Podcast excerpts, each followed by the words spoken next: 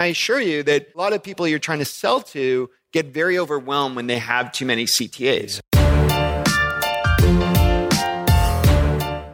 You're listening to the Flip My Funnel podcast, a daily podcast dedicated to helping B2B marketing, sales, and customer success professionals become masters of their craft. It's Monday, so in this episode, you'll be hearing one of our favorite and most actionable talks from past conferences. Here we go. So, fantastic morning. We're going to close out this morning session with another panel, actually. And first, what I'm going to do is tell you that they all have something in common, and it has to do with music. That's the one fun fact. Number two, the three panelists who will be coming up, they all are prolific dance or mom or dad dance moms. So we call them dance moms and dance dads. I didn't know what that meant, but anybody know what a dance mom and a dance dad is? Raise your hand. Oh, most people don't know what that is either. Fantastic. I don't I don't feel special then. So these parents are actually required to perform, not required, but they volunteer with their children to help out in a dance recital of some sort for the children that are inside of a dance program. So, interestingly enough, all the panelists actually are either a dance dad or a dance mom. However, our moderator, who's a very good friend of mine, Mr. Bob Perkins, he actually was once known for playing in a rock and roll band. So uh, I'm actually excited. Do me a favor, please, and help me welcome, just one second, let me read off all the names. Mr. Bob Perkins, he is the founder and chairman of the AAISP, the Association of Inside Sales Professionals. We're going to have Katie Cantwell, the director of sales at Showpad, Randy Frisch, the co founder, CMO, and president of Uberflip, and Mr. Tyler Lessard, the VP of marketing at Vidyard. Help me put your hands together and welcome them to the stage. All right, how's everybody doing so far? Good event? Do you like the theme of personalization? Who likes that theme? Well, what about this? KPIs, metrics, call reports, artificial intelligence, six to 10 technologies and tools that each SDR inside sales rep has to use. But the problem research indicates quotas are going down achievement against quotas going down. So, what's up? Sales acceleration, we're moving too fast, maybe? So, have we, have we, as a sales leadership community and marketing, have we substituted speed for personal? So, we're going to talk about that today. Thanks for joining us. And let's start with what is the landscape today? What do you think it looks like? Are we moving 100 miles an hour too fast, right? Katie, we'll, we'll start with you. Yeah, I think that, you know, as sales and marketing professionals, we're all trying to get a few more hours back in our day. I've worked with large sales teams at big companies and small sales teams at small companies, and it's a consistent theme of that frequency model, right? We want to get as front as in front of as many people as possible with as relevant a message as we can possibly get. Randy.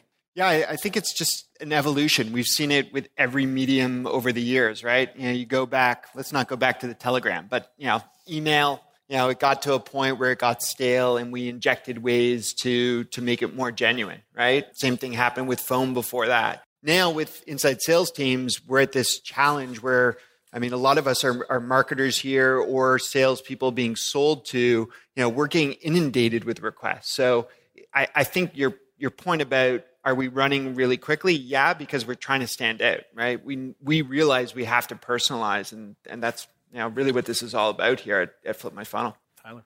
Yeah, and I think um, a lot of the technology has become a victim of its own success. I think is the challenge, right? It happened with marketing automation, where it became way too easy for all of us to inundate our audiences with email campaigns and ads, and it's hard to stand out, right?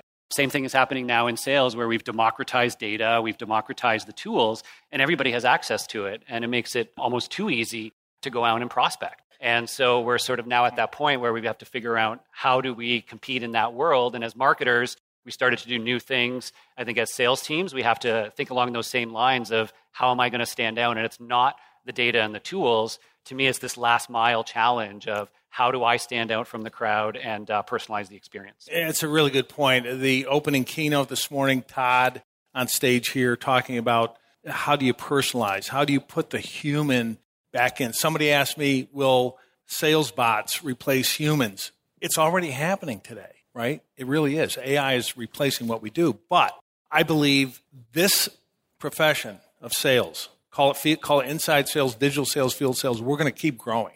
It, it excites me. But have we left the human to the side? Do we need to bring the human element back in? So I'd like to ask the three of you, what does rehumanizing the selling game, the selling process, what do you, what does that look like to you? And Tyler, we'll uh, start with you. Sure. So I think you know we all hear the the notion of, of personalization, and I think personalization is is part data and understanding. Okay, what are they interested in? What's the right time? What should my message be? But I think the the real magic comes when you take the the person and the personal part of it, and that's really what what humanizing is about. To me, it's it's humanizing um, yourself and building a relationship, like sales. Good sales reps have always been um, good at, and that's tough to do over you know text based communications and and voicemails. Um, so I think part of it is humanizing your outreach and your experience, uh, your expression as a sales rep. So of course, things like video and others are helping us do that. Um, but I think it's more than just humanizing ourselves. I think it's about establishing a more a more personal and human conversation that is is emotion driven as much as it is rational. And I think a lot of sales teams have have gone the other way where it's you know it's a very rational fact-based conversation as opposed to trying to establish more personal rapport. I love the comment you made about video. I'd like to ask the audience by a show of hands how many of your salespeople are using video two-way video to put the human face-to-face back in? How many? A lot better than a few years ago. It's a, it's a great piece. Randy what does rehumanize mean to you yeah, absolutely. I, I think the goal that a lot of us want to do is is we want to break through, right? And I have a soft spot for sales outreach because I have a sales team, you know, that even though I'm overseeing marketing, I, I need my sales team to to execute on, on a lot of the programs that we're doing. So I have a soft spot. I'll answer my phone at my desk. I'll check all my emails. You know, I, I want to find the stuff that's going to break through because I admire that. But I think too many of us have fallen into this trap where we're just going to follow the cadence that's been set up right? Like yeah. and there's great solutions out there. I mean there's there's great solutions like SalesLoft right? That, that really help uh, you know with things like that. But that doesn't you know just because we have software doesn't remove the responsibility of those sales reps to think creatively right? And and think outside the box and manipulate what those paths are right? And i think sometimes what ends up happening furthermore is my kids we were talking about kids one of my kids' favorite games is Broken Telephone, right? Like they love playing Broken Telephone. It's so much fun. My oldest is like 11. He usually starts, and by the time it gets to the six year old, we're like, what the fuck was it that you said? Um, and and it's cute. It's cute, but the same thing often happens in our sales team sometimes, right? Like, you know, maybe you have an SDR manager who comes up with some really good copy for a cadence, yeah. you know, and people start iterating on that, and all of a sudden you have, you know, this last BDR who's iterated three times on the original version, and it's like, what are we selling? Right? It's that same point, and and that's kind of the flip side, right? Like we need to personalize, but we need control. Mm. So I think it's, you know, to me, the the idea of personalization really should be owned by marketing to help set parameters for what that looks like. And the other part of that is, is enabling with technology that's going to allow this to scale, but keep some of those controls in place. You mentioned marketing. So, Katie, same question. What does rehumanize mean to you? But I'm going to add a, a little twist to it. Is ABM helping us rehumanize? Yeah. I well, first of all, I'd like to just say I wish my kids were playing Broken Telephone and not Fortnite 24 7. So, but yeah, I, would like to go back to the first part of the question because I don't think that there will ever, will ever live in a world where we won't need that human touch of the salesperson. I think that that, that, in, that human interaction and relationship building, there will always be a need for that. And I think where we can enable that further with technology is eh, just as we are inundating our, our customers with information, our salespeople are also inundated with information. And it's very difficult for them to weed through, right? Like what message to use at which point of this of this deal cycle or the buyer journey. And um, I think we, you know, we, we can try to do a better job of equipping them so that they can have conversations that are real and human and, and can delight the customer and the buyer. So no algorithm can replace the human touch? I think that there are lots of algorithms that can support the human touch, but I, I think at the end of the day, especially in certain industries, that's ne- we're never going to be able to be um, completely free of the human element in, in sales, nor, nor should we, in my that's opinion. Great. That's good. All right, we're going to get tactical, right? So I'm going to ask the three of you specific tips, one or two, share with the audience that they can take back and talk to their selling teams or marketing teams about personalization, humanization. All right, wonderful. So um, I'm, you know, video is near and dear to my heart. For those of you who don't know, we, we're, we're a video technology company. But the big thing that happened in our business, um, you know, we had always focused on the marketing side of the, the organization. And we started empowering our own sales team a couple of years ago um, with, with video as a, as a tool for outreach, right? Not, not like video conferencing, but the ability to easily record and send video messages so they could put their personalities on camera and into those people's inboxes. And you know the, the, the, product worked so well for them we ended up you know uh, commercializing it. But what happened through you know that experience was i think a real appreciation for the power of you know what makes i think great sales reps great sales reps. And it's that personality it's that authenticity it's their ability again to connect on a more emotional level so i think you know for for all of you uh, you know while i think marketing needs to have a, a I'll, I'll play contrary in a little bit to you randy which is i think marketing certainly has a role to play in you know, putting around the, the guidelines and ideas for messaging.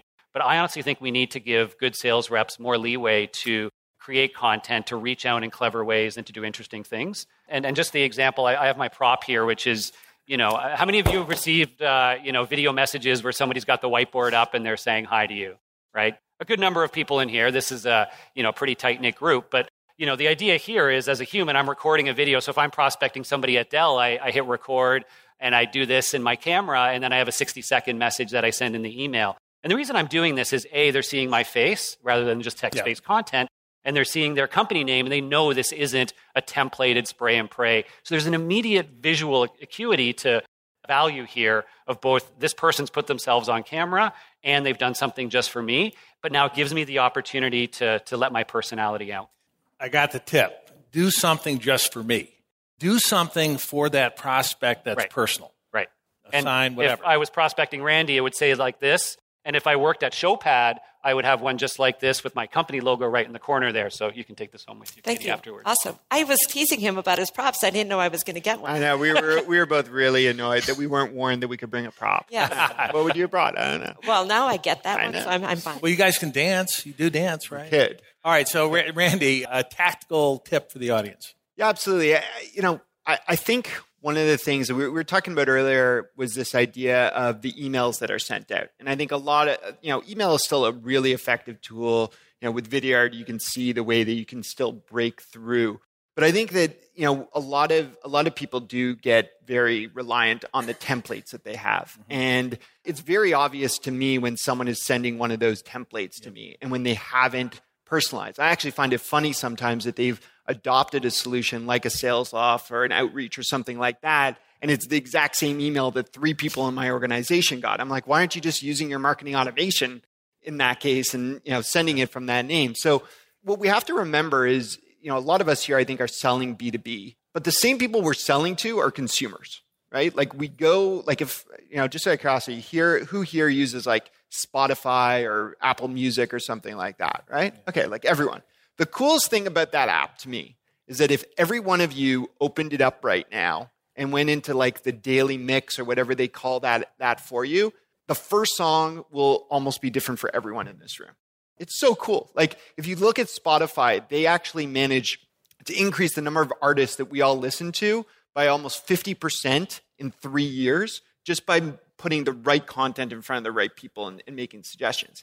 That to me is what we have to do as marketers, right? We need to make our emails stand out. And the best way to do that is not necessarily music, but it's it's content, right? It's the different pieces of content that we put in front of people. You know, that's something that we observe a lot at, at Uberflip. That's that's something that we work to empower through marketing onto sales is the ability that that the sales rep can go in and they can say, okay, these are the five to 10 pieces of content that my account needs right now. So you saw Sangram present that example in his keynote this morning, where he, he explained this idea develop streams of content that are personalized for your account. Because people are only going to look at the email for what 10 seconds? If we can get them to click on that link yep. then we drop them into this infinite scroll of content.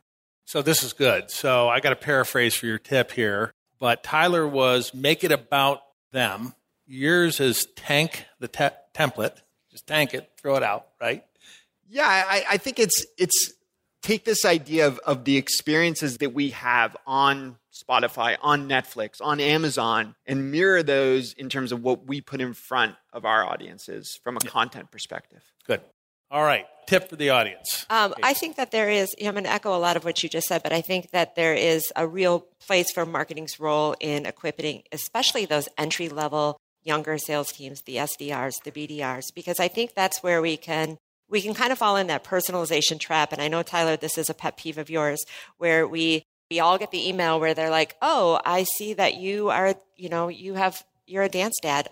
You know, and you make some stupid, cheesy joke about that, and nobody gets past that first line, right? So I think it's really important as marketers and as sales management that we are equipping those younger, more junior sales teams with relevant content and something that that hooks and sort of steering them away from that what's become sort of a punchline to mm. to all of our jokes. Yeah, good. That's a that's a good point. Let's not forget everyone has certain needs and gaps. Give them content to help them, right? All right. So we got one last question, and everyone here, well, unless they're on vacation tomorrow, they're going to go back to their offices, right? And you're going to take some information from this conference to help you change, right? Improve, do something differently. So the final question is one thing that each person could do the minute they get into work tomorrow at 8 a.m. What would that one thing be that they could do that might help them get a step closer to rehumanization? And we'll, we'll come back, uh, Tyler. Well, I think I'm going to give two really quick things, okay? So the, the, the first is, you know, when, when you look at the outreach, the templates, the, the messaging that your reps are using, test it back on yourself and ask them to test it on themselves as well, right? Which I love doing with our team. And I'm like, would you actually respond to this or how does this make you feel? Don't just say, like, what do you learn from this? But ask them, like, how does it make you feel if you got something like this? So I think start with some self reflection and see how that uh, makes you feel. And then, you know, the second piece, of course, and, and I hate for this to be a shameless plug, but, you know, if you want to try using video as a way in your outreach, get the free version of GoVideo. You can, like, literally anybody can download it, start trying it. There's other free tools as well. But people can just start trying it and see, hey, am I getting responses from people now that I'm adding a video message to my email instead of otherwise? It's just, you know, and if it doesn't work, it doesn't work, but there's no harm in trying. I got to follow up with a, with a video plug myself because video to me is the next best thing to being there in person. I'm glad you said it. I didn't really want to is. say it, but that's beautiful. And we, we need every hand raised next year. All right, Randy, the one thing they can do I was actually, you know, Tyler stole mine, so I'll continue off where Tyler left off, which is, you know, subscribe to those emails yourself, right? You know, see if you would open them, see if if you would know what to do next. And when I when I say do next, one of the things that I find terrible that we do with emails is I, I call them the black and blue email, right? It's it's like half black text and half hyperlink, right? It's it's just like an email full of hyperlinks. It's it, you know we're trying to create a choose your own adventure book, something like that. and and it's it's funny when we think about it, but I can tell you from a marketer's perspective, and we got you know two two marketers at Heart up here. One of the things we always think is what is the one call to action that we want to put in there, mm. right? If we put too many call to actions, people don't know what to do next. And I, and I assure you that a lot of people you're trying to sell to get very overwhelmed when they have too many CTAs. So think about what is the one thing you want them to do next? From there, you should link to some sort of experience that has that journey in it. But it's very hard to get someone to go back to their inbox to click that next link. By the time they're back, they've got what, 20 other emails? Randy, I got a follow up here. So much mobile use, right? Have you heard of keep it in the pane, keep it in the window pane? Yeah. Are you a believer in that? Short? I, I like two two to three lines maximum. Nice. You know, with a call to action of where I want to take people to. Perfect. All right, Katie. Well, one thing I really try to emphasize with all of my salespeople is to take a take a beat in the morning at eight o'clock in the morning and kind of scroll through who you're contacting and take a breath, read. We have the tools to see what what interactions we've had, what they've clicked into, um, how much time they've spent on certain pieces of collateral use that then to formulate your next conversation. And I think a lot of times when we're, you know, salespeople, boots on the ground, we have those tools available, but do we actually use them effectively to absorb the information to create that next conversation? Good. Well, Thank and you. uh, just kind of a really quick Yeah, yeah, comment yeah. on that because I think the one thing that we didn't, you know, it wasn't really the intent of the session to, you know, talk about the the goals of teams and things like that. But I think it's, you know, one of the tough things is when your goals are like activities. That's sort of anti-humanizing, right? It's like if you if you had an activity goal of you need to do 150 activities today, you don't have time to humanize, right? Right. And so there's a whole other part of this of the how do you set the goals and expectations and cadence of your team to allow them to experiment and be human and take that time, right? Which is a whole other conversation. So we'll leave that one. Great. I think we're out of time. Well, thank you very much.